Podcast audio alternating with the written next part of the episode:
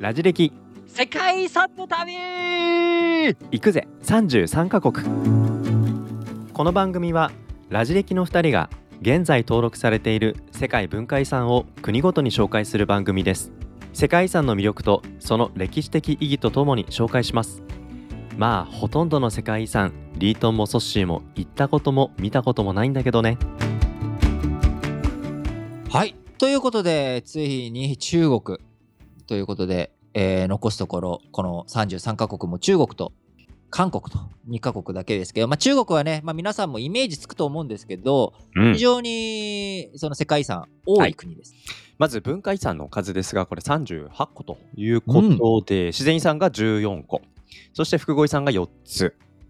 ということで、まあ、規模的にやっぱりフランス、スペイン、イタリア、はい。等々と同じぐらいの、はい。こう文化遺産の数ということで、あの非常に中国文化遺産も多い国なわけですけれども、まあなんて言ったってね、中国5000年、4000年の歴史ということなんですが、まあその中国、世界史受験とかをした人はね、中国の歴代王朝を覚えたりとかしたと思うんですが、うん。え今あー中国の歴史上、はい、えー一番古い、えー現その実在が確認された王朝というのがはい。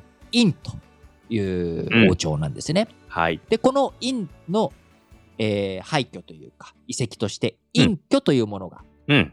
中国世界遺産に登録されてはい。いるので、まあ、中国最古の都市遺跡としての殷墟うん。こちらがスタート地点ということで、まあ、ここから数えるとですね、うん。えー中国紀元前1300年とか、はい。まあ、そういうぐらいからあうん。ー栄えていたということで、中国3000年の歴史のスタート地点ということになるわけです。で今まだ実在というものが確定とまでは言ってないんですけれども、うん。まあ、殷という国があったっていうことはこの殷の前にうん。伝説上夏という国、はい。夏って書くんですけど、うん。え夏という国があっただろうと。はい。いうこと、これもいろんなその考古学的な知見というものが溜まってきていて、うん。まあ、あるだろうということで、中国4000年の歴史とかね、中国5000年の歴史というふうに今、はい。言われるようになってきているということなんです。はい。なので、まあ、この殷という国があった時代、ただ、この殷という国があった時代というものは、まあ、甲骨文字とうんいう、ん。その牛の肩甲骨とかね、はい。えー亀の、えーあの甲羅とか、はい。まあ、こういったところに文字をうん。書いてというようなところから、まあ、その文字が流れ流れて漢字として我々も使っているということになるので、まあ、非常にその滅んだ遺跡ではあるんですけれども、はいまあ、あの現代とのつながりその中国3000年4000年5000年の歴史というものをね、はい。えー感じさせる場所ということで、この隠居というものを最初に、えー選んで。その陰の後に州。うん。えー周りですね、はい。州。えー、州富徳さんの州、うんうん、なると、はい。い、うこと。そして州の統一の後、えー春秋戦国時代という混乱の時代、えー分裂の時代があって、はい。始皇帝による。うん。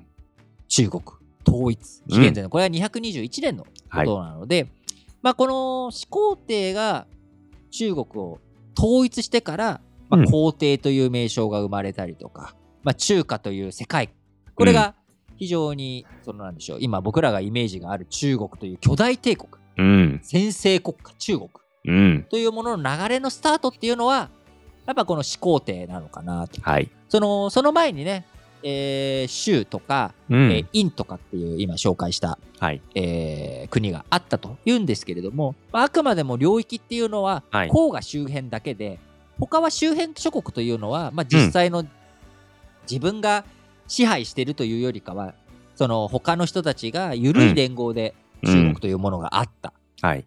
あないしはほとんどそのつながりというものが黄河流域に限定されていたとうん。いうところからはい。始皇帝がやったことっていうのは、うん。まあ、中国の本土メインチャイナっていうものを中国の皇帝が直接直轄するとはい。いう、まあ、こういう体制を整えていったっていう意味で、やっぱりまあ今の中国につながっていく流れっていう直接的な流れっていうのは始皇帝から始まるんじゃないのかなと。うんいう意味でやっぱ始皇帝という人の存在、うん。こちらを無視するわけにはいかない。で始皇帝絡みの世界遺産といったらですねはい。これはもう皆さん僕が言わなくたってね、はい。えーイメージつくと思うんですよ。はい。もう始皇帝といったらもう万里の長城でしょそう。万里の長城、まあ今ね残っている、あのーすごくレンガ造りの万里の長城っていうのは明の時代。なので今から5600年前、えー15世紀えー頭ぐらいにねあのうん。整備され始めていった、はい、えーものなので、あのー始皇帝が作った万里の長城が直接今残っているわけではないんですけれども万里の長城を作ろうというはい。そういった発想そしてこれが現代にも残っているっていうところが、うんうん。まあ、始皇帝はい。を、まあ、起点とした方が話がしやすいのかなっていうので、まあ、万里の長城始皇帝すごくあると思います。はい。あの中国というもの、あの今非常にその万里の長城の外にも広がっているけれども、うん。まあ、やっぱり中国というものを僕らがイメージするときに黄河と揚子湖、はい。この2つを中心とした中国というもの、まずそこに線引きを、地上に線を引いてしまえないなら、普通ね、国境っていうのは、あのーなんでしょう、山沿いだったり川沿いとかね、まあ、こういった自然のところで引かれるか、経線、緯度うん。とかね、あのこういったところで、まあ、直線的にはい。引かれるかという中、人工的に引いてしまえっていう、この発想力というかね、うん。まあ、それが始皇帝がやった万里の長城。まあ、もともと、その始皇帝が天下を統一する前、えー中国が分裂していた時にも、やっぱり北の遊牧民からの攻撃を食い止めるために長城というものがうん。もともとあったんだけれども、これを全部つなげてしまえっていう発想力ね。これはまあ始皇帝の凄さうん。ということ、はい。そしてそれを歴代王朝というものが、まあ、ある程度引き継いで引き継いでいき、うん。最終的に明の時代にはい。ガチガチに、うん。あのしっかりと作っていくとうん。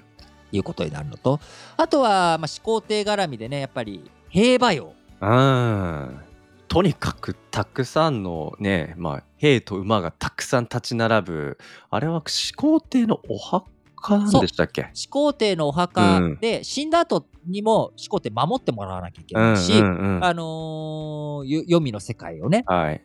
こう、戦っていくための軍隊が必要だということで、えー兵馬俑と。俑というのがまあ人形うんってうん。思ってもらえればと思うんですけれども、はい。あのー非常にね、写実的、リアルな、うん。その兵隊さん、実際の、これ本、みんな人それそれぞれね、顔が違うので、みたい本でね。当にいた人の顔を使ったんじゃないか。うんうんうん。はい。またその顔つきがいろんなそのペルシャ系がと思われる人がいたりとかということで、あはい。のその中国のある種の多様性というものもね、うんうん。えー実感させるぐらいと同時にやっぱそれだけのものを作れる当時紀元前はい。221年ですよ、うん。日本はまだ縄文時代と言っても過言じゃない時代にうん。あのーすでに中国ではそれだけの技術とはい。経済力があったとですよね。いう、まあ、こういった凄さを実感させるものというもので、まあ、今あーねやっぱり兵馬俑って言ったら我々みんなイメージがつくし日本にもね何度も兵馬俑のその、うん。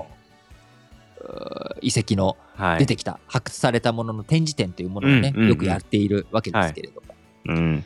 まあ、こういったものがやっぱり中国という印象中国の遺跡といったらまああの皆さんねこういったものをイメージする。特にうん世界史の中学の歴史とかでも冒頭に出てくる話なのうで、んうん。結構イメージがねあるよっていう方が多いと思います。はい。で、まあ、中国他にも世界遺産あるので、えー次回後編のところでね、まあ、もうちょっと近現代の中国の世界遺産っていうものを紹介していきたいんですが、はい。もう一つその近現代に入る前に、はい。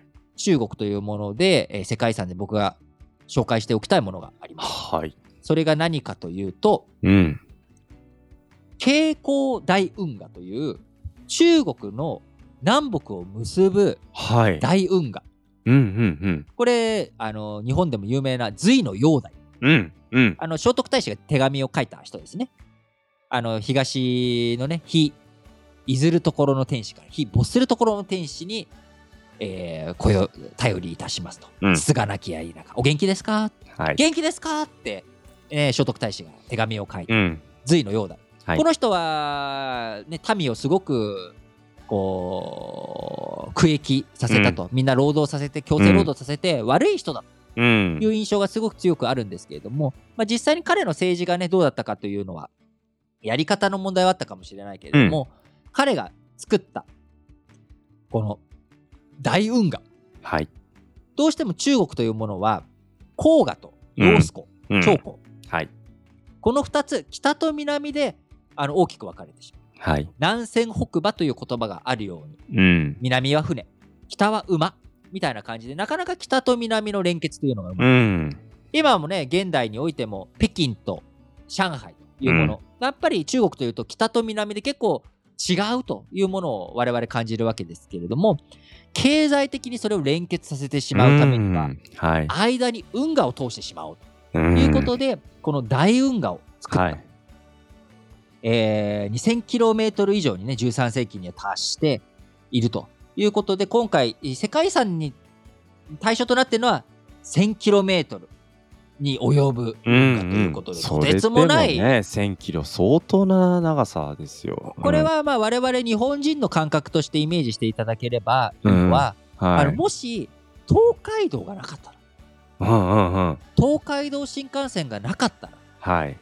日本の経済とか日本の政治ってどうだったんですかってうんうんイメージすると、はい。いやそれは東京と大阪がね分裂している状態で、うんまあ、大阪の芸人さんが東京にも来づらいし、っうん。ていうやっぱり東京とこの東海道がない日本なんていうのは想像がつかないわけじゃないですか。つかないですね。うん。それと同じぐらいあの中国においてのやっぱり黄河とうん。